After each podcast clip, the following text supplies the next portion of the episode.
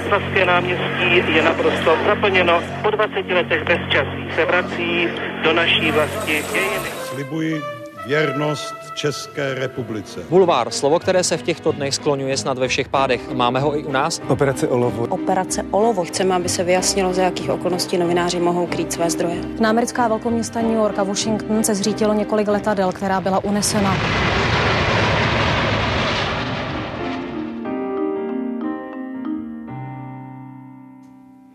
Tak v tuto chvíli se našich hostů většinou ptáme na to, co se jim během znělky eh, honilo hlavou, protože jsme slyšeli hned několik důležitých momentů naší historie. Já bych se ráda zeptala rovnou na ten první. Slyšeli jsme Václavské náměstí, cinkání klíče, hlas Václava Havla. Tak co se během této krátké chvíle honilo uh, v hlavě Lídě Rakušanové? No, já jsem si hlavně říkala, jestli ten hlas, co, eh, který úplně začínal, poté teprve následoval eh, Václav Havel, tak jestli to náhodou nebyl Pavel Pecháček. ale eh, nedovedla jsem to, protože to byly jenom tři, čtyři slova, ale myslím, že to byl Pavel Pecháček. To si nejsem úplně jistá. Každopádně, kam jste se přenesla? Na Václavské náměstí, Na do Václavské Mnichova? náměstí spíš jsem se přenesla do uh, studia v, v Mnichově v Rádiu Svobodná Evropa, kde jsme právě od uh, Pavla Pecháčka dostávali, dostávali materiál, on to točil na tom Václaváku prostě tak, že skutečně držel snad eh, prostě mm, sluchátko telefonu a nahrával to, co prostě eh, se telefonem tehdy dalo nahrát. A eh, to, vše, to všechno vzniklo tak, že jeho Eh, on se dostal prostě hned v těch prvních dnech eh, do Prahy na základě eh, toho, že prostě si zažádal o výzum do Československa. To bylo ovšem ještě před 17. listopadem a to výzum si zažádal, o to výzum si zažádal kvůli tomu, že se konalo, mělo, konalo se v Římě na nebevzetí Anešky České, velká sláva a Eh, pak se měla, mělo konat, měla konat mše ještě v, České, v Československu. No a on eh, si zažádal o eh, výzum do Československa, aby mohl prostě reportovat s, s Anešku Českou. A najednou po 17. listopadu, někde, já nevím, třeba 20. nebo 30. pardon, nebo, nebo 23. nevím přesně, když se začaly prostě na tom náměstí Václavském dít tyhle ty věci, které jsme právě slyšeli, tak mu volali najednou z ambasády eh, v Vonu ještě tenkrát, no a ptali se ho, jestli ještě pořád chce do toho Československa jet. A on říkal, no, že jo, teda, že bych chtěl. A oni říkají, tak přijeďte, dáme vám vízu, máte to tady hotový. No, takže tam odjel. Vůbec teda nevíme, kdo tohle vlastně eh, jako spunktoval. To opravdu eh, není jasný. A on se teda eh, sebral hned z toho bonu, odletěl do Prahy, no a tam se postavil na náměstí na ten Melantrichu, ten balkon v Melantrichu a vedle Václava Havla, no a slyšel všecko a posílal nám ty materiály do Mnichova eh, prostě opravdu po telefonu. Jo. Prostě tam, tam mm, samozřejmě měl mikrofon a nahrával to, ale prostě musel to pak poslat po telefonu. No a my jsme z toho, eh, my jsme si to museli pustit, že jo, samozřejmě nejdřív, ale s asi tak dvouhodinovým spožděním jsme to pouštěli potom my do, do éteru a mohl to tím pádem slyšet eh, v Československu eh, každý, eh, kdo zrovna chtěl poslouchat rozhlas Svobodnou Evropu, teda která už nebyla rušena, tak kdekoliv v poslední výzce. Tak to byla jedna z prvních vzpomínek. Tady novinářka, spisovatelka, dokumentaristka, komentátorka, Rádio Svobodná Evropa, Česká televize, Český rozhlas, regionální deník, ale taky některé německé a švýcarské tituly. To vše v hodně velké zkratce je můj dnešní host. Jméno jsem už řekla, ale ráda ho zopakuju znova. Je to Lída Rakušanová, takže vítejte v podcastu Background ČT24. Děkuji. Eh, od mikrofonu zdraví Kateřina Šalounová.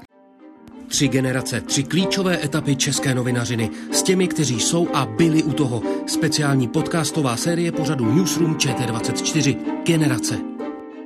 Přidám hned eh, druhou otázku. Já jsem vyjmenovala hned několik eh, českých i zahraničních médií, ve kterých se objevovalo nebo stále objevuje vaše jméno. Máte na některé z nich eh, nějakou speciální vzpomínku nebo některým, ve, ve kterým se vám tvořilo nejlépe?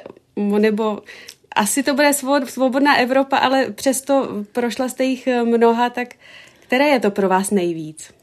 No, určitě teda ta svobodná Evropa v Mnichově samozřejmě, protože to, tam byla práce, která eh, k něčemu byla, že jo? Ta, tak i vedla k úžasnému výsledku nakonec. Neříkám tím, že bychom tedy způsobili eh, tady tu listopadovou revoluci, to vůbec ne, ale určitě jsme se zasloužili o to, že lidi věděli, eh, o co jde a co se koná a kde se co děje a nebyli zblblí tou propagandou, která jim prostě pořád říkala, že na náměstí se srocují nějakcí chuligáni a že teda je třeba je rozehnat a pak zase bude všechno v pořádku.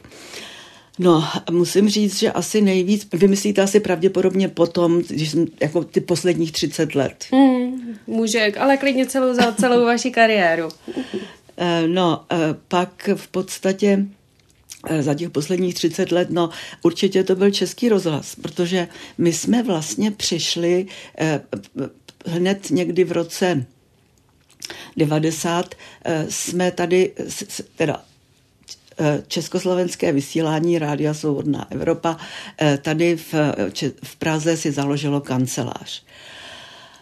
A my jsme se tady střídali v takových dvou měsíčních intervalech, přímo tady v té kanceláři, teda ne v téhle, ale v té pražské tenkrát. Eh, jsme se střídali a pak nakonec převzal to žezlo Petr Brod, Eh, a byl takovým tím prvním eh, vlastně zdejším eh, naším korespondentem v uvozovkách. A mm, on to vzal kvůli tomu, že byl jediný vlastně bez rodiny, byl, byl starý mládenec, teda on tak starý nebyl, ale mládencem tady taky dlouho nezůstal, protože, jak jsem já vždycky říkala, v Česku se ožení prostě úplně každý. A vdá samozřejmě. A takže i jemu se to přihodilo a e, vzniklo z toho velmi šťastné manželství, které trvá dodnes. No a e, v roce 94 potom e, v, ve Svobodné Evropě v Mnichově se už začalo, už teda hned potom začátkem 90. let, se začalo uvažovat o tom, tedy americké vedení začalo uvažovat o tom, že jsme tedy teď už tu misi splnili a že teda bychom se měli rozpustit. No, ale byly tady hlasy hlavně teda z, z těch východních, eh, východoevropských zemí, včetně Československa, že jestli to není moc brzo, že prostě ještě se to tady musí stabilizovat a tak dál. A že by bylo dobře, aby jsme ještě chvíli pokračovali. Ale mm, eh, Nakonec to dopadlo tak, že v roce 94 se americké vedení rozhodlo, že v těch zemích, kde už to vypadá, že, komunism, že komunismus je poražen a že tam vyhrála demokracie, k čemuž patřilo samozřejmě Československo, protože ale tehdy už to nebylo Československo, v roce 94 už byly ty země rozdělené, a Česká republika měla ve svém čele Václava Havla, úžasného demokrata, úžasného prezidenta, takže eh, Česká republika vůbec nepřicházela v úvahu, že by tady ještě eh, měla, že by se se mělo vysílat. Na Slovensku to bylo jiné, protože slovenská redakce eh, Rádia Svobodná Evropa, ta zůstala ta, ta vysílala dál, protože na Slovensku byl Vladimír Mečiar, nacionalista se sklonem k takovému fašizujícímu eh, odstínu a ten prostě se rozhodl, že eh, a tudíž se rozhodlo, že tedy slovenské vysílání se nezruší. Ale polské, maďarské a české se mělo, eh, se vlastně zrušilo v roce 1994 v létě. A s tím, že Pavel Pecháček a ještě ale ti ostatní dva redaktoři, eh, teda šéf-redaktoři, tak e, ti se rozhodli, že teda se nějakým způsobem musí dohodnout s tím americkým vedením, aby to tady mohlo nějak v nějakém modu pokračovat. Tak já vždycky říkám, že jsme e, byli taková franšíza, že nám prostě v Mnichově to, to vedení americké poskytlo na jeden rok peníze, ovšem vůbec ne v té výši, v jaké eh, to bylo normální, s tím, že se máme prostě teda do té Prahy vydat a nějak to tady eh, prostě buď se chytnem, nebo se nechytnem. No a dopadlo to tak, že eh, jsme, se, jsme sem teda Pavel Pecháček vytvořil takovou mini redakci deseti lidí, deseti redaktorů a plus teda personál eh, technický, ale ten jsme, ten jsme pak rekrutovali tady. A eh, vytvořil tuhle tu mini redakci, nabídl mě samozřejmě taky místo, že teda bych mohla s ním jít. Já jsem říkala, že nechci, protože jsem jednak nevěděla, a jako bylo mi ještě málo let na to, že bych si řekla, že jako do penze to nějak doklepu. A, a, ale uh, už hodně na to, abych abych jako si říkala, ale jestli to nezvládnu teď, tak už, už to, jako nesmím to už dlouho odsouvat. A tak jsem se postavila na své vlastní nohy, tedy na volnou nohu jsem šla. To jsem se právě chtěla zeptat, eh, proč vlastně jste se rozhodla po těch letech eh, ve svobodné, v Rádiu Svobodná eh, Evropa, už vlastně byla jiná doba. Proč jste se najednou, vrátili jste se do Prahy, proč teda na volné noze? Proč jste nešla nikam do žádné redakce? Jestli jste se nechtěla upisovat někam, nebo chtěla jste si zkusit něco jiného? To mělo jednak takové docela osobní pozadí protože já jsem se sem sice měla, to mi nabídl Pecháček, že se sem e, mám přesunout s tím, že bych byla jeho zástupkyně. Ale nebyla bych sama. A zástupkyní by byla ještě jedna, e, jedna kolegyně, e, kterou, s kterou jsem jako zrovna nechtěla soutěžit tak jsem si říkala, že se na to můžu vykašlat a že zkusím prostě na té volné noze být. Docela mě to motivovalo, protože to byla obrovská výzva, že jo. A e, tak my jsme se dohodli s Pavlem Pecháčkem, že já tam budu tedy jako freelance, to znamená jako volná spolupracovnice, s tím, že e, jsem dostala nějaký paušál a v podstatě jsem tam pracovala, lidi, posluchači vlastně vůbec nepoznali, že tam nejsem e, zaměstnaná, jako, protože e, to e, skutečně mě prostě tak strašně spojovali s tou svobodkou, že je to ani nenapadlo, že bych tam nepracoval. Ale pro mě to bylo důležité, protože jsem si říkala, že zkusím já, my jsme měli ten, tehdy asi, teda naší dceři bylo tehda já nevím, 18, 19, akorát končila v tom roce 94, akorát eh, skončila maturitu a rozhodla se, že půjde na vysokou. No a hm, to, to jsou výdaje, že jo, každý to známe, kdo jsme měli děti na vysoký. A eh, tak eh, prostě jsem si říkala, no co teď, když vzdám to zaměstnání ve svobodné Evropě, tak vlastně vzdám i ty peníze, jako ten plat, že jo.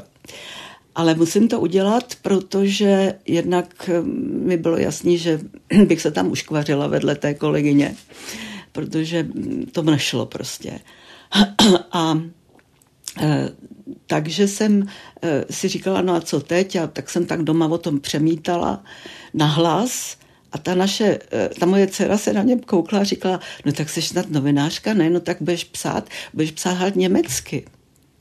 Já jsem si říkala, no, když to říká, tak ne, já jsem byla už předtím překladatelka zároveň k novinařině, měla jsem překladatelské zkoušky eh, a začala jsem překládat už tedy, než jsem začala pr- pracovat jako novinářka, tak nebo paralelně jsem překládala z nejrůznějších a většinou, teď musím trochu odbočit, ale to v podcastu se smí, že jo. Podcast je vše dovoleno. Eh, takže eh, jsem se prostě rozhodla, že se stanu překladatelkou a tlumočnicí, což teda jsem udělala ty zkoušky, ale tím, že jsem neměla Českosloven, teda, že jsem neměla německé občanství, tak mě prostě nedali razítko. Jo? A řekli mi, že můžu překládat a tak, ale ne úřední dokumenty. Což je to, jako na tom se, jako s tím se dá uživit, ale s, bez toho razítka to bylo špatný. A, takže jsem musela e, začít překládat a teď jako e, nejrůznější beletry. A musím říct, že se to ale docela dobře rozjelo. A pak jsem například přeložila i dvě kapitoly eh, Hrabala, jak jsem obsluhoval anglického krále. Takže, a musím říct, že t, asi to bylo docela úspěšný, protože to bylo do sborníku Kontinent a mm, eh, vydával, vydával to jedno eh, velmi renomované německé nakladatelství.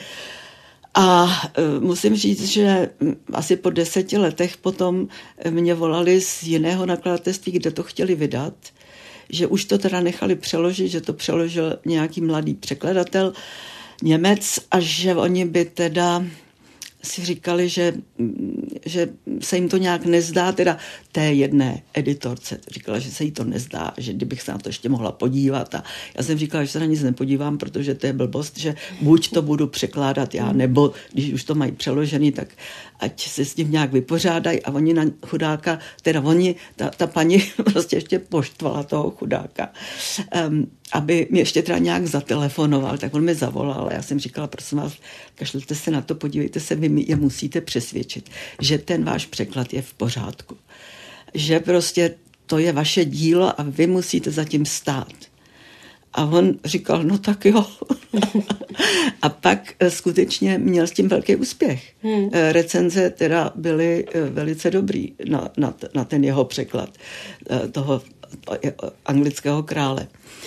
No, Takže ale... to byl váš úkrok to byl od novinařiny. Úkrok od novinařiny, ano. Hmm. Ale pak jste teda v Němčině psala no a pak o jsem, Česku. No a pak jsem skutečně se rozhodla, že teda začnu psát do německých novin. A to jsem udělala tak, že jsem šla prostě do eh, novinářský, v Německu, v Mnichově byl, byl prostě takový jako no, dům pro novináře, kde byly všechny možné eh, jako eh, věci, aby se člověk trošku prostě orientoval v tom novinářském světě. No a tak jsem se tam orientovala tím způsobem, že jsem se tam sedla do knihovny a vyhledala jsem si v rejstříku eh, všechny možné všechny možné noviny, které se vydávaly v, v Německu. A tohle mi poradil jeden kolega, eh, to byl novinář eh, v Holandsku, který z Holandska psal pro německojazyčné noviny vlastně v Evropě a říkal, že to jako docela funguje a že se to dá dokonce teď i dělat. A to byl prosím rok 95 nebo 6. Jo. Takže se to dá dělat eh, jakoby i digitálně.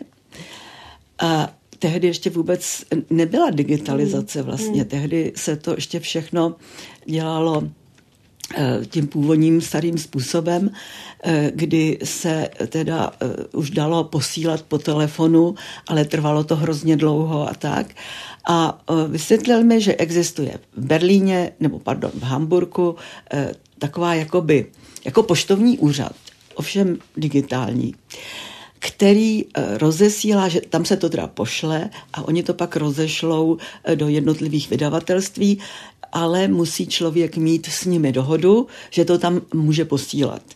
Takže první, co jsem udělala, bylo, že jsem si prostě podívala, co všechno existuje a do těch všech vydavatelství, kterých snad bylo asi, já nevím, asi 50 nebo ještě víc, tak jsem poslala nabídku. No a napsala jsem tam, že bych byla jako volná spolupracovnice z Prahy a pozvalo se mi asi 10 redakcí a tím jsem pak začala posílat vždycky náměty, co bych si tak představovala, že by, mohli, že by se jim mohlo e, zdát dobrý. No a oni mi napsali, že ano nebo ne. A byla legrace docela, že e, v, například v bývalé e, NDR v Lipsku e, mi například v těch novinách řekli, No jo, no víte, no tak jako to, tohle je sice dobrý, jako nějak politicky tyhle, ale my bychom chtěli něco, víte, naši čtenáři, to my jsme tady byli zvyklí na Špejbla a Hurvínka nebo na Karla Gota. Eh, takže kdybych o nich něco psala, no, takže to bylo takový, eh, to se, mi, to se mi líbilo, nějak jsem se k tomu nedostala pak, ale ne, že bych nechtěla, ale eh, jako, bylo to, bylo to rostomilý. Takže v tom 95. roce, který témata teda je nejvíc zajímaly? Bylo to jak ta politika, ne, tak ten Spejblau Hrvínek, nebo co vlastně, co v tom Německu, i v tom Švýcarsku, co vlastně chtěli o nás tehdy číst? No tak vše, kdy, kdykoliv jsem nabídla něco o Václavu Havlovi, tak to brali všema čtyřma všichni. Až mi potom jednou eh, jeden kolega z Die Zeit, myslím, že to byl, když tady byl na návštěvě, eh, tak mi říkal, až, váš, až ten váš Havel tady nebude, tak po vás neštěkne pes. A tak to nějak bylo, protože pak eh, přišel Klaus a, mm, a ten byl tedy velice ostře hned od začátku proti přijetí, přijetí eura, vůbec proti euru. A uh, Václav Klaus uh, se choval tak, že když jsem to třeba nabízela v, v novinách, tak oni jednak mi nechtěli ani věřit, že to takhle vůbec může vypadat. Za druhé říkali, že by se to muselo strašně komplikovaně vysvětlit, aby ty lidi vůbec pochopili ty souvislosti. A za třetí, a to říkalo hodně německých, redakt, eh, německých šefredaktorů, že by to prostě zkazilo Česku image. A že oni nechtějí, jako protože ty vztahy česko-německý byly tenkrát ještě pořád, eh, nebyly upevněný. Jo. Takže to bylo ještě pořád tak, tak jako na váhách, ještě eh, teprve v, 8, v, 8, v 98. byla ta česko-německá deklarace a tak. Takže to se to teprve pak začalo trochu normálně vyvíjet, ale oni opravdu se báli nebo nechtěli nebo měli pocit, že je zbytečný do toho ještě šťourat. Hmm. Takže eh, to, to třeba například eh, mě eh, velice mile překvapilo vlastně, že mají k tomu tenhle přístup, hmm. který asi nebyl moc novinářský, ale vlastně byl velice, velice férový a lidský. Že? A bylo to taky období, kdy to vaše zahraniční korespondování uh, skončilo, nebo jak vlastně dlouho, dlouho trvalo to vaše dopisování? No to trvá v podstatě doteď, doteď. protože já třeba už teď uh, mám jenom spojení s Pasaunoje prese. Já jsem to přestala nabízet, jo. Přestala jsem nabízet ty, ta témata, protože jsem tady pak měla spoustu jiný práce. A uh, pak jsem se uh, trochu víc zblížila s tím vydavatelstvím Pasaunoje prese který um, se už tenkrát rozrostlo, ty, ty, prostě to, to je vydavatelství regionálních novin a um, měli samozřejmě zájem o ty regionální noviny eh, v bývalých, býval, za železnou oponou a skutečně jich spoustu koupili. V Česku, na Slovensku, v Maďarsku, v Polsku a měli i takovou, eh, jako, měli takovou ambici, že eh, budou že to nějak prostě všechno propojí a spojí a že, že, že, ty, že, že třeba by bylo zajímavé eh, některá témata, klíčová témata třeba, eh, která se týkala Evropské unie a i Německa hlavně, eh, tak to nějak propojit a eh, umožnit eh, těmto novinám, aby dělali intervia eh, s význačnými osobnostmi eh, v tomhletom evropském prostoru a protože tenkrát šlo o to, že Československo vstoupí do Evropské unie a vstoupilo už do NATO a tak, eh, takže jsem tohle dělala, protože jsem byla jedna z těch z té, z té kohorty těch lidí, kteří se pak těchto interview, interviews zúčastňovali.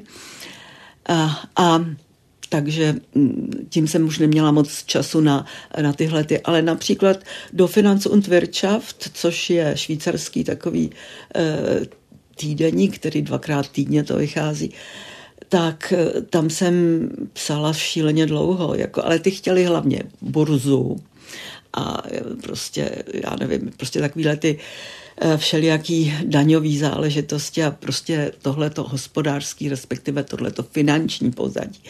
Což byla docela záhul teda, protože já jsem potom neměla moc velkou páru.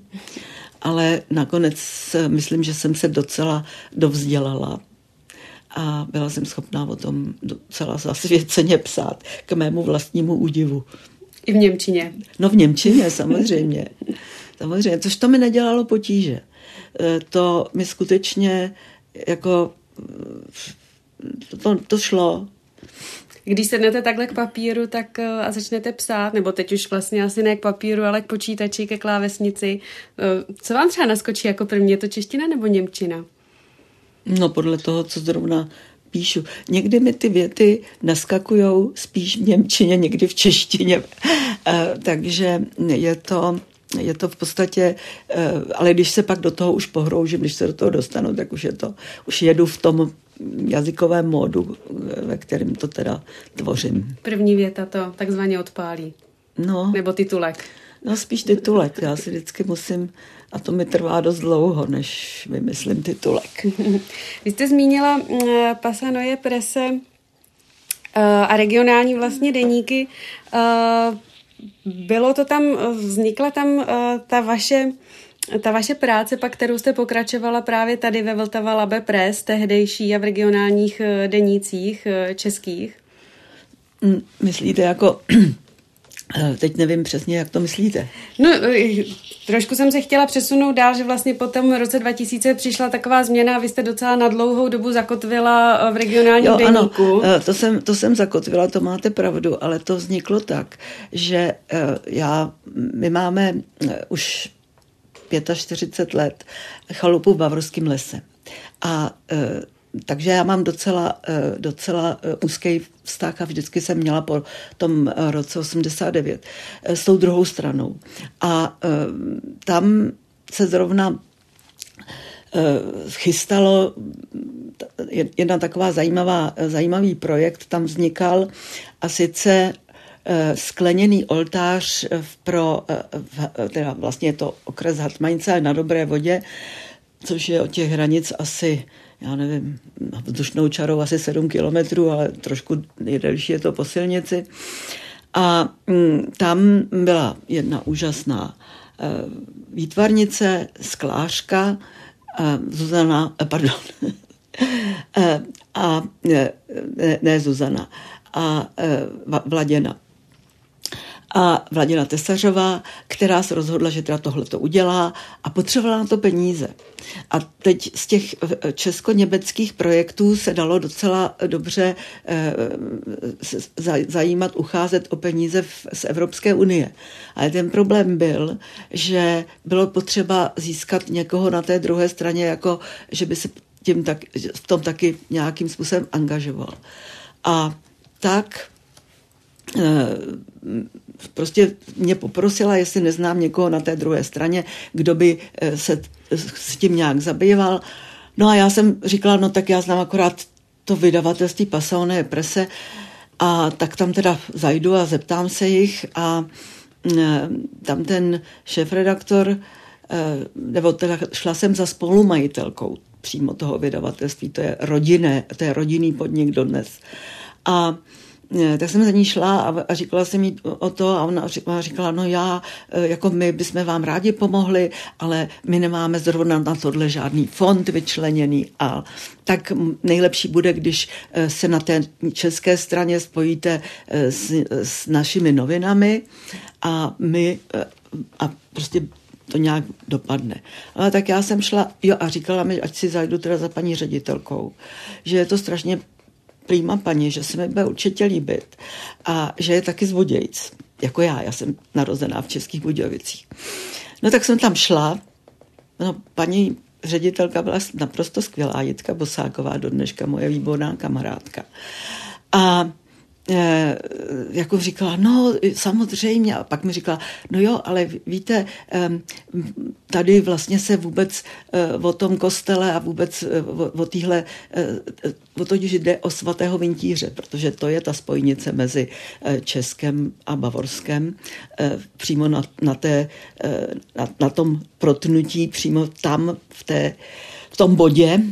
A tak ona říkala, no a co tady kdo ví o Vintířovi něco. A pak říkala, a hlavně víte, my když tady nějakou takovouhle sbírku třeba budeme pořádat přes noviny, tak nám dá eh, pár deseti korun, pár babiček a jinak eh, ti všichni ostatní budou, ty přispívají na fotbal. tak já jsem říkala, no to asi máte pravdu. A přes tuhle Jitku Bosákovou jsem se vlastně dostala, dostala do, no dostala jsem se do její sítě, ze který jsem se nevymotala dalších, já nevím kolik, deset let, nebo patnáct, nebo šestnáct. Třináct let to bylo. Třináct let, no. A byla jste vlastně mě... šéf-redaktorkou dokonce? No, jednu chvíli jsem byla šéf-redaktorkou, ale pak jsem si uvědomila, že to není moje parketa, že jsem příliš asi solitérní, ale hlavně já potom jsem každému naletěla. Přišli si stěžovat, že nemají tohle, tamhle to a že nemůžou kvůli tomu, že není tohle a, a tamhle to zařízený. Tak já jsem se snažila jim tohle a tamhle to vždycky nějak e, zorganizovat. A e, oni furt nebyli spokojení a furt si stěžovali, tak jsem říkala, tak dobře, tak uděláme schůzy a tam to všechno řeknete paní, panu ředitelovi. Tak jsem udělala schůzy, pan ředitel přišel, já jsem to všechno přednesla, co není, co potřebujou a on se tak na ně podíval a říkal, je tady ještě někdo, kdo si myslí to, co paní Rakušanová. A všichni se koukali do země. A potom on si mě vzal pak, jako když to skončilo, tak jsme se ještě šli někam na kafe a on mi říkal, vy si musíte rozmyslet, jestli jste odborářka nebo šéfová. a já jsem pochopila, že skutečně to asi nebude pozice pro mě. No. Že šéf redaktorování úplně Takže šéf redaktorování po necelém roce a hlavně já jsem pořád, třeba já jsem uh, zkoumala každou hřádku, jestli tam není nějaká chyba uh, jako, jako gramatická a takovýhle věci, takže to ne, to opravdu bylo, já, to bylo, tam jsem nebyla na svém místě, ale uh, pak jsem začala dělat vlastně, um, a to mě velmi bavilo, uh, jakoby doškolování nebo školení mm-hmm. těch všech eh, redaktorů. To jsem právě chtěla říct, tam... že jste vlastně i tak pro ně udělala docela dost pro ty regionální, obyčejné regionální novináře. Měla jste vlastně na starosti různé ty vzdělávací aktivity. To byl vlastně to byl váš nápad?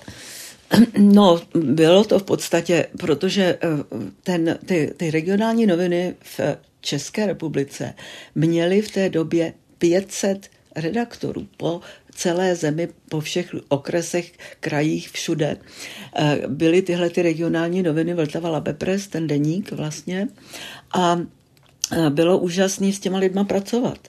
A já jsem taky tehdy v té době strašně moc jezdila po, celých, po celém Česku, po těch redakcích a to bylo opravdu zajímavé se s těma lidma potkávat a, a já jsem organizovala i různý, eh, různý eh, tedy školící cykly, eh, vždycky s někým třeba z Německa, kdo opravdu byl v tom oboru na výši, takže myslím, že to bylo i prospěšný pro ty lidi. Měla jsem pocit, že se ty noviny, že to na nich bylo vidět. Hmm.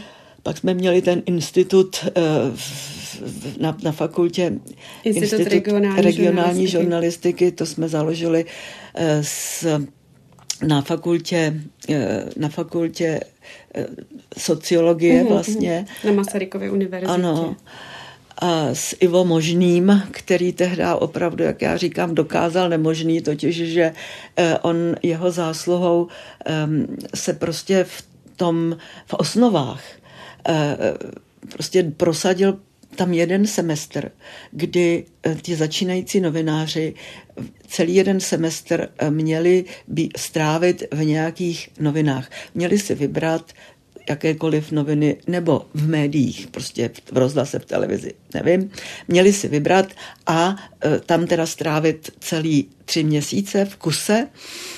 A s tím, že my jsme e, zaručili, že pokud budou chtít a nedu, nedostanou něco atraktivnějšího, takže jim všude po celé zemi zajistíme tam vlastně v jejich domov, v jejich rodi, tam, kde jsou doma, že jo, kde mají rodiny, teda rodiče a tak, takže mohou absolvovat ty kurzy přímo na místě, tam, kde bydlí v podstatě. No, což teda bylo obou straně strašně důležitý a myslím velmi, velmi podnětný i pro ty redakce protože to jsou redakce v těch okresech, tam je pět redaktorů, jestli vůbec. Spíš to opravdu je strašně málo personálně obsazený, nevím, jak je to teď, ale tehdy to tak bylo. A mm, takže jednak byli velkou posilou vlastně tihle začínající nové, ale taky eh, často oni si uvědomili, co ta práce vlastně obnáší. A na druhou stranu, eh, pokud se tam objevil někdo třeba talentovaný, někdo, eh, o koho měli zájem, měla zájem ta redakce, tak ten šéf redaktor se snažil mu tam udělat prostředí, které by ho tam udrželo. A skutečně to jako fungovalo docela dobře. Hmm. Na co jste třeba zaměřovala ty, ty vzdělávací aktivity těch novinářů, nebo uh, jaký byly ty, ty témata, nebo co jste třeba cítila, že, že jim chybí, že by vlastně i ty, kdyby to uměli, uměli, tak by to ty noviny vlastně pozvedlo. No tam šlo o to eh, prostě se zaměřit na to, eh, jak vypadají moderní noviny. Víte, tenkrát byl jeden velký problém a sice, že začínal internet, že začínaly v podstatě takové ty možnosti, že se třeba ty lidi mohli eh, jako sami angažovat někde ve svém prostředí a poslat to pak do těch novin a tak dál.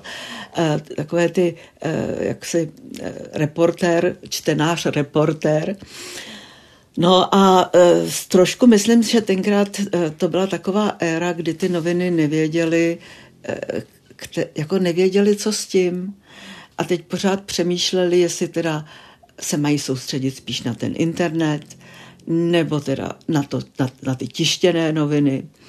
A e, jako opravdu to byla éra, kdy se šlo podle mě ode zdi ke zdi. A e, pak začalo také e, tedy e, začala ta, ta, ta, ta, ta doba, kdy ty noviny se přestaly tak prodávat, jako se prodávaly dřív. U nás v tom Vltava Labe Press bylo třeba strašně důležitý to, že oni měli hrozně moc předplatitelů. Nejvíc předplatitelů vůbec v České republice a mm, na tom si zakládali, protože e, to je samozřejmě e, velice dobrá a teď jen ty před, předplatiteli začaly ubývat. Takže tam z toho vznikala občas i panika, jako co teď a tak.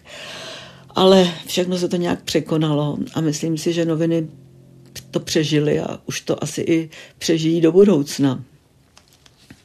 Eh, vy jste taky v jednom rozhovoru říkala, že eh, vaše vlastně ambice byla udělat z pražského deníku reprezentativní list eh, po vzoru třeba těch německých, konkrétně berlínského listu, ale že se to příliš zrovna tohle nepovedlo. Kde, kde, kde se to vlastně zadrhlo? No zadrhlo se to v tom, že nebyli schopni tomu poskytnout aspoň pořádnou reklamu. A že hned po té, co jsme to v, v podstatě hned po týdnu se začaly ozývat hlasy, že teda se to asi bude muset zase všechno zrušit. Měli jsme tenkrát takového ředitele, ten byl trochu střeštěný. E, prostě neuvědomil si, že takováhle věc vyžaduje, aby se tomu věnovali, e, věnovali prachy. No. E, šlo, šlo o to, že v podstatě on nebyl schopný a byla to škoda, protože my jsme to měli už hodně připravený. Pracovali jsme na tom asi několik měsíců a měli jsme velmi dobrýho poradce nebo toho hlavního organizátora té akce, eh, to byl jeden hamburský novinář a eh, jak se opravdu teda skvělý novinář, který už takovýhle věci dělal a mm, eh, No a vyšlo první číslo a nebylo na první stránce halt nějaký český téma, ale bylo tam třeba opravdu něco ze světa strašně důležitého, co všude na světě bylo na těch prvních stránkách. A tady teda, eh, to jsem si říkala, ty Češi, to je šílený, jak oni opravdu pořád sledují tu svoji kotlinu a nevystrčí z ní nos a jako vlastně ani nechtějí vystrčit nos, jo. Nevím, to je, myslím, že to nevím, jestli to je do dneška tak, ale tehdy prostě před těmi 15 eh, lety to tak bylo, teda, no, už to zase bude, ne, dobře, jako před těmi deseti lety, řekněme, to tak bylo. Ještě ale myslím si, že nevidím tady v podstatě eh, noviny, které by na prvních stránkách měly, měly e, nějakou světovou událost. Hmm, to musí být něco hodně No. Velkého. Protože, eh, no ale nebo když se třeba něco děje, eh, dějou se i dost důležité věci třeba v Evropské unii. A občas to mají hospodářky, myslím, ale v podstatě to je tak všechno, hmm. jestli se nepletu, teda hmm. jestli někomu nekřivdím zase. Takže to je takový jako asi velký rozdíl, vy znáte především ta německá média, to je asi velký rozdíl, to pořád si přetrvává. No, ale my jsme si mysleli, že se s tím dá něco dělat. Hmm. Že se dá udělat prostě něco jako Berlino Zeitung. Jo? Prostě nějaký noviny, které by skutečně eh, byly ty noviny. Jo? Ale nějak to, eh, a s tím, že to bude teda zaměřený a že to má tenhle ten podtext. No a to se eh, nepovedlo podle mě teda taky, protože se to ani pořádně neskusilo. Hmm.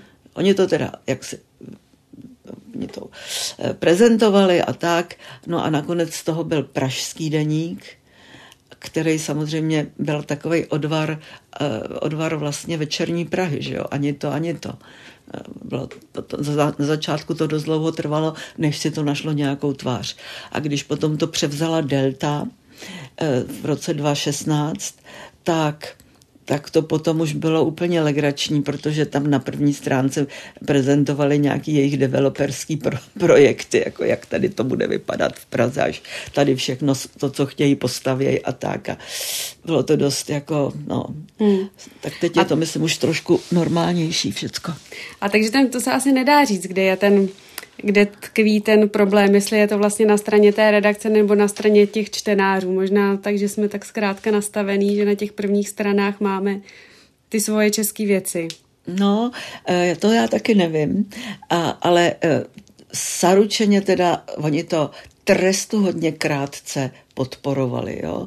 Opravdu to, to se jednalo třeba o týden jenom. Zkusili to první týden, teďko, teď ten pražský deník halt nebyl eh, takový terno, jak si mysleli, jak jsme si tam, ale to se přece nemůže udělat. Za týden, za 14 dní eh, se tyhle věci nemůžou prosadit. To je běž, běh na delší trať, ne teda na nějakou dlouhou, ale aspoň nějakou středně dobou. A to se nekonalo. Oni prostě pak hned začali teda tyhle tahle témata stahovat a spali tam prostě nějaký takový, co se v té Praze děje, že jo, málem Karel Gott Já se teďka vrátím uh, asi uh, hodně zpátky. Vy teďka mluvíte jako manažerka, jako šéf-redaktorka, když jste říkala, že to vlastně nebyla vaše úplně uh, oblíbená, oblíbená pozice. Uh, kde jste vlastně začínala? Která byla ta vaše první redakce? Kde jste začínala s novinařinou? No ve Svobodné Evropě. Byla to Svobodná Evropa? No, Míchově. akorát takhle. Ale kdybyste se ptala, kde jsem, kdy jsem začala s novinařinou, tak to je taky zajímavý. To má taky taky povedený, eh, protože když jsem eh, v roce 68 na jaře jsem se potkala se svým budoucím manželem a to byl fotograf. A fotil pro různé redakce Mladý svět, eh, já nevím, tehdy existovalo My 68 a prostě takovýhle různé redakce a tam a, a řekl mi, že teda ty fotky by se, že, že jako by bylo dobrý, kdybych mu k těm fotkám napsala nějaký texty jakoby reportáže, protože se to líp prodává. Takže moje první reportáže vyšly eh, vlastně ještě v roce 68 na jaře, v létě a na jaře. Ovšem vyšly pod pseudonymem Josef Rakušan, protože Pepa prohlásil, že mě nikdo nezná, ale jeho v těch redakcích už znají, takže teda on se pod to podepíše. A musím říct, že já jsem teda neměla proti tomu nic moc, tak jako trochu mě to teda překvapilo. A pak jsem si říkala, že stejně já jsem psala něco, to, no, byly, to nebyly reportáže, to byly slohové cvičení. E, takže to ještě potom chvíli trvalo.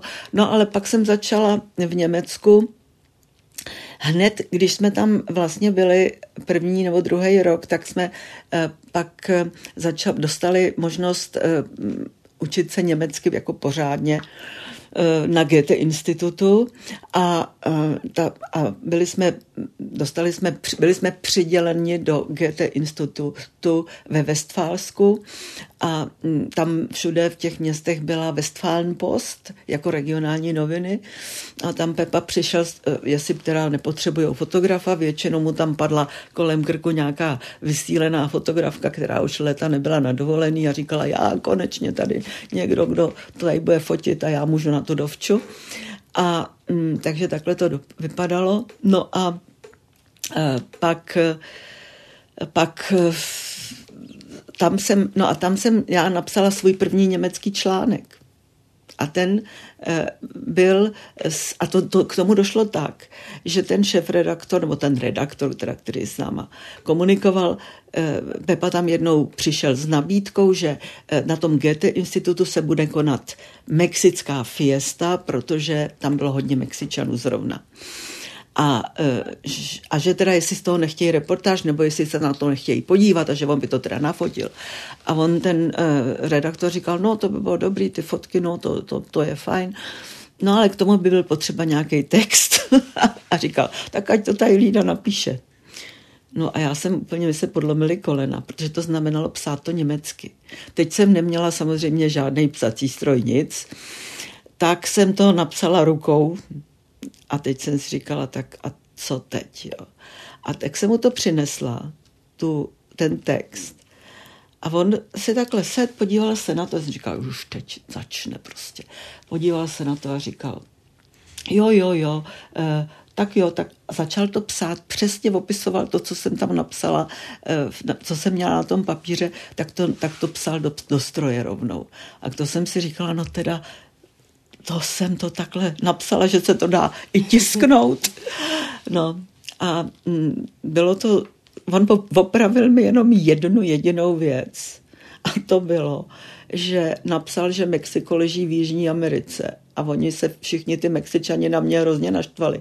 Ale já jsem to měla správně, že leží vlastně v Severní Americe, Mexiko. A oni na to byli strašně hrdí, ale já jsem se jich předem zeptala, kde to teda, jestli to takhle, protože já jsem chtěla napsat jako v Latinské Americe, jako, jako to zašolichat ale mě oni vysvětlili, ne, my jsme ze Severní Ameriky a to. No, tak jsem to napsala správně a on mi to opravil a oni pak byli na mě rozčilení. a co vás vlastně dostalo pak do té, eh, do té legendární svobodné Evropy? To asi nebyly tyto reportáže pod, fot, ne, pod to fotkama. Ne. No, když, když eh, jsme skončili ten Goethe institut, tak jsme se přestěhovali do Mnichova, protože já jsem tam začala chodit, my jsme si říkali, potřebujeme eh, nějaké velké město, kde by bylo, byly hodně, bylo hodně novin a vůbec časopisů a zároveň, kde bych já mohla studovat eh, tu bohemistiku a ještě dejme tomu si, si nějaký, jako, eh, jsem si vzala, vzala Němčinu, respektive tedy germanistiku a tak jsem tak, jsme, tak já jsem, tak jsme si vytipovali tři města, jako Hamburg, Düsseldorf a Mnichov. No a já jsem do, zase napsala dopisy A jenom z jedné fakulty mi přišel, a to bylo z Mnichova, velice hezký, milej a osobní dopis, že, jako jo, že tam můžu přijet a že teda tam jako se budu mít, že, že, že tam jsem asi budu na správném místě. No, takže jsem to udělala a tím jsme se mi dostali do Mnichova. No a v Mnichově byla svobodná Evropa, ve svobodné Evropě bylo, byla řada lidí eh, z Českého rozhlasu, kteří tam eh, vlastně odešli po té, co po 21. srpnu. A my jsme tam byli až v roce 70, na začátku roku 70. A byl tam taky Sláva Volný, kterého znal Pepa, a on z toho rozhlasu znal řadu lidí, a e, takže znal třeba Karla Jezdinského, e, právě toho Slávu Volného a tak.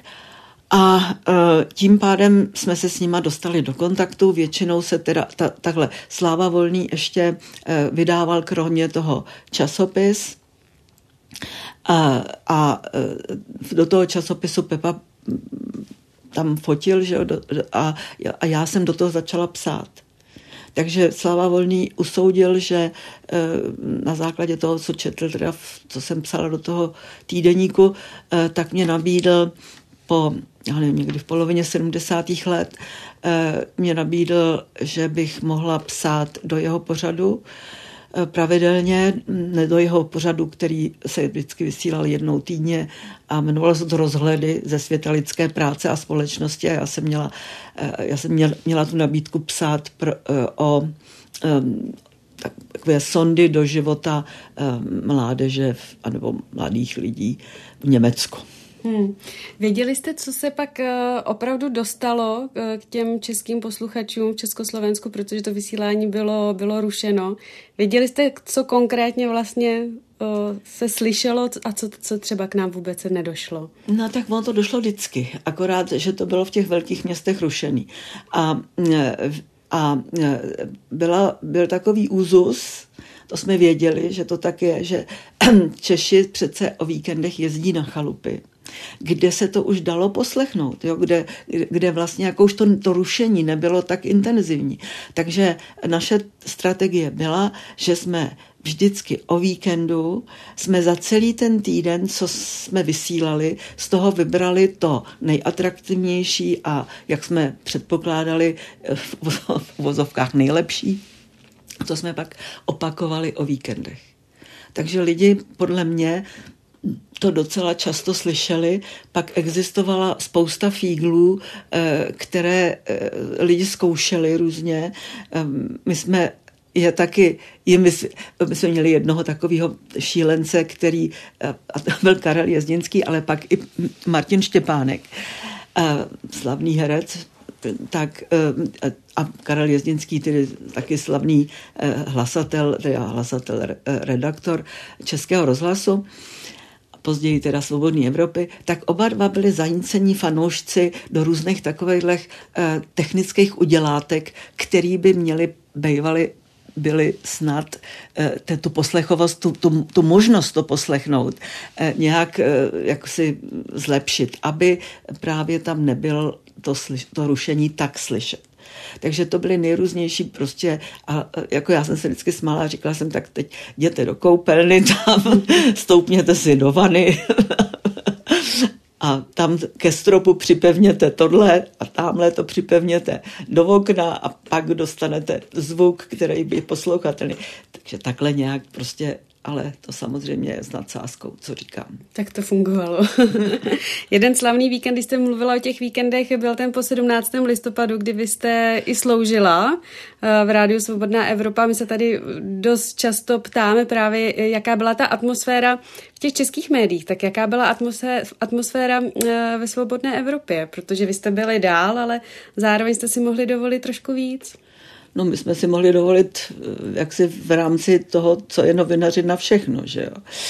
Ale eh, my jsme, eh, ono totiž je, to bylo tak, že v roce, v, srp, pardon, v prosinci 88 bylo, zmlkly rušečky.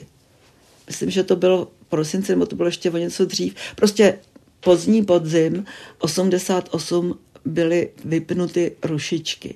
A to se přihodilo tak, že eh, to, to nařídil prostě Gorbačov, protože se schylovalo k podpisu, v, v prosinci se měl, měli podepsat zase nějaká, nějaká ten helsinský proces a v rámci helsinského procesu se mělo něco podepisovat a tehdy to prostě eh, a v, mělo se podepisovat, že eh, ti podepsaní, ti signatáři nebudou bránit obyvatelstvu v poslechu zahraniční, nebo vůbec v, eh, náhledu do zahraničních médií. A eh, kvůli tomu to vlastně Gorbačov a kvůli tomu to prostě musela ta česká vláda, ta československá vláda, teda komunistická, vypnout ty rušičky a e, to e, bylo strašně zajímavé, protože oni to doprovodili takovou omáčkou, že tedy český českoslovenští posluchači už jsou natolik, e, natolik nadvěcí a natolik prostě opravdu odáni komunistické ideologii, že teda samozřejmě takovouhle nějakou vysílačku v životě by je nenapadlo, aby, aby to snad poslouchali. Jo. Takže takhle to doprovodili, dokonce tohle nějak podobně takhle stálo eh, v rudém právu. No a takže my jsme No a v tom, v tom listopadu, v 17. listopadu, když se to všechno strhlo na té národní třídě, tak my už jsme už byli známou stanicí, právě protože jsme už rok vysílali bez rušení, takže lidi nás znali a my jsme měli spoustu i už spolupracovníků přímo mezi lidma eh, tady v Československu a eh, ti nám telefon, buď to teda byli lidi, hodně to byli lidi z disentu, ale i taková ta šedá zóna kolem toho disentu a ti nám telefonovali právě o tom, co se děje na té eh, národní třídě a druhý den, co se děje. No a já jsem, já jsem skutečně teda hned v tu sobotu, protože to bylo v pátek a v sobotu a v neděli jsem měla službu a tak jsem tam hned ráno spěchala, protože nikdo pořádně nevěděl, co se děje, no ale už to začalo být stále jasnější a jasnější, no a někdy dopoledne mi telefonoval Petr Úl, že k, něm, k ním přišla do, do redakce, oni měli eh, ty, tu východoevropskou in, informační agenturu, takže jim do, eh, do redakce, no to bylo samozřejmě všechno utajený, že jo, takže, ale že jim tam, že k ním přišla Drahomíra Dražská a vysvětlila jim, že že byla u toho, když tam policajti zmlátili na té národní třídě studenta Martina Šmída, takže teda ten tam zemřel. No a... No to jsem se chtěla zeptat, jak to vlastně bylo s touto zprávou? No, s touto zprávou to bylo tak, že mě řekl Petr Úl někdy v 11 dopoledne, nebo prostě někdy do ráno možná hned, že to teda ale není ověřený, že, to, že ona jim to teda řekla, ale že to není ověřený. Já jsem říkala, no tak ať to nepouští. A hlavně, kdyby to, jako aby jsme my to mohli hlásit, takže to potřebujeme mít ještě ověřený, prostě, že to nejde. Když k ním takhle Drahomíra Dražská, on říkal, já ani nevím, kdo to je. Já nevím, jako co. No a tak, jsem, tak, jsem, tak jsme se dohodli, že jakmile to bude mít ověřený, že mi to teda zatelefonuje. No tak ale e, ověřený to nebylo a najednou já poslouchám, já, já jsem připravovala eh, pro večerní vysílání eh, pořád a eh, celou dobu jsem to teda samozřejmě sledovala a, najedn, a my jsme měli každou každou hodinu jsme vysílali desetiminutové zprávy live. A v těchto desetiminutových zprávách se někdy odpoledne kolem druhé hodiny, já jsem věděla, že už, se to, že už to takhle různě prostě po světě koluje. Tak se ozvalo, že prostě a mělo tam být podle nepotvrzených zpráv. To říkal mi, potom mi volal právě ten eh, Petr Ula a říkal, no hele, já jsem to musel pustit už, nebo jsem to prostě pustil, ale napsal jsem k tomu, že je to neověřená zpráva. A, jak, a bylo to jak v tiché poště, protože neověřená zpráva vypadlo a už začala všechna média, eh, rádia, televize po světě hlásit, že to není, že, že prostě hm, zabili, že při té řeži na Národní třídě zahynul Martin Šmíd. No a já jsem letěla, když jsem to slyšela i z našeho rádia, ze Sobotky, tak jsem letěla do newsroomu, do centrálního newsroomu a říkám jim tam, jestli se nezbláznili, že to prostě není ověřený. A oni mi říkali, jaký pak není ověřený. Tadyhle eh, Washington to vysílá, hlas Ameriky to vysílá, tady Deutsche Welle a ve, ve Vídni to vysílají tak jako jaký neověřený.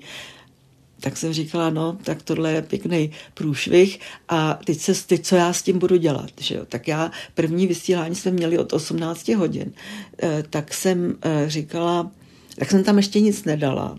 Já jsem to prostě jako nevysílala v tom, v tom pořadu. Ale pak už to bylo skutečně takový, že nám už začali lidi volat. Jak to teda, jako ne jak to je, ale jako, že teda tohle. No a musím říct, že, eh, že to nakonec dopadlo tak, že já jsem při opakování toho pořadu asi v 9 hodin večer jsem eh, tam zařadila telefonát naživo s Petrem Ulem a e, ptala jsem se ho a tam on vysvětlil, že to teda není ověřený, jak, to teda při, jak na to přišli, co Drahomíra Dražská a tak. Takže on to jakoby uvedl na pravou míru, ale tenkrát už po celé Praze kolovalo, že Svobodka hlásila, že Martin Šmíd tam, tam zemřel student Martin Šmíd. No. E, takže já jsem pak přišla v neděli do práce ráno hned a už telefon drnčel a z Prahy mě volali Eh, já bohužel se nevím, kdo to byl, ale volal mi nějaký strašně rozhorčený pan doktor a říkal, že jsme hlásili úplně, že to není pravda, že žádný student nezemřel, že oni prohledali všechny márnice a nemocnice a všechno a nikde ani ty zraněný, že to prostě, který tam byli, teda jako to bylo asi já nevím, 500 lidí zraněných nebo ošetřených, že jo, eh, že nikdo z nich nezemřel. No tak já jsem pak napsala takový komentářík hned, který jsme vysílali přes hned, že je to moc dobře, že eh, teda nikdo nemusel zemřít, když ten kvůli režimu, který je stejně na odpis. Stalo se vám někdy ještě uh, něco podobného, nějaká takováhle podobná chyba, nedopatření? No tohle nedopatření se nám už nikdy nestalo, ale, uh, ale vlastně musím říct, že to byl první fake news asi, který se vysílal. když se to tak vezme. Ale mm, myslím, že to byla ta zpráva, která ty lidi ze židle zdvehla. Mm-hmm. Na to konto pak vyšli skutečně do těch ulic a zvonili klíči. A do dneška vlastně nevíme pořádně, eh, jako co, co zatím bylo. Eh, protože Drahomíra Dražská, jak se zjistilo, byla vrátná eh, na koleji, na větrníku. A jak to bylo s tím eh, studentem, který tam tu mrtvolu hrál, tak to byl ten eh, estébák, že jo, Růžička. A někdo, a, a s, tím se, s tím teda mnoho lidí se snažilo mluvit a ten nikdy nic k tomu pořádného neřekl. Pak existuje taková, eh, taková jakoby hypotéza, že mohl dostat takovou ránu, že tam skutečně se skácel a a, byl, a omdlel, takže to možná vypadalo, jako kdyby to, no, ale jak ta Drahomíra Dražská přišla na to, že se to jmenuje, že se jmenoval Martin Šmít, že mm. Martin Šmít jeden, Martin Šmít skutečně mm. existoval student, ale ten byl někde uh, na víkendu uh, mimo Prahu a o tom vůbec nevěděl, že by měl umřít na, na uh, národní třídě. Eh, protože už se blížíme pomalu k závěru, tak eh, já si na ten eh, konec vypůjčím z toho názvu Rádio Svobodná Evropa to slovo svobodná. Vy sama vlastně jste si ho taky propůjčila pro svoji knížku Svobodná v Evropě. Cítíte se dnes svobodná? Cítíte se hlavně v novinařině být svobodná? Nebo cítila jste se někdy nesvobodná? Tak já jsem se necítila nesvobodná, protože naštěstí jsem měla, protože jsem právě šla na tu volnou nohu a tam už jsem mohla eh, prostě psát tak, abych se za to nemusela stydět, nebo abych nemusela psát podle něčího diktátu. A to jsem ne, nedělala ani ve svobodné Evropě vůbec, protože já jsem, se, já jsem vždycky um, razila heslo, že napsat se dá všecko, akorát se musí vědět jak. A to jsem i, jak si říkala našim mladým kolegům, hlavně těm, kteří přišli po roce 89 eh, třeba na stáž, eh, jako byl Radko Kubičko a, a to tak eh, ti tam přicházeli a byli takový rozhodní a prostě komunisti naši, no, ne takhle, ale, ale skoro, jo, komunisti prostě zadupat do země a tak. No ale to prostě, jako takhle to, tak jsem jim vždycky, jsem je trošku brzdila a říkala jsem, všechno můžete napsat, ale musíte vědět, jak. Hmm, tak to je krásné heslo na závěr našeho podcastu. Eh, já moc děkuji Lídě Rakušanové za, za rozhovor. A loučím se s ní, loučím se taky s, s našimi posluchači. Eh, další díl podcastu Background ČT24 zase příští úterý. A do té doby se mějte hezky. Naslyšenou. Děkuju a naslyšenou.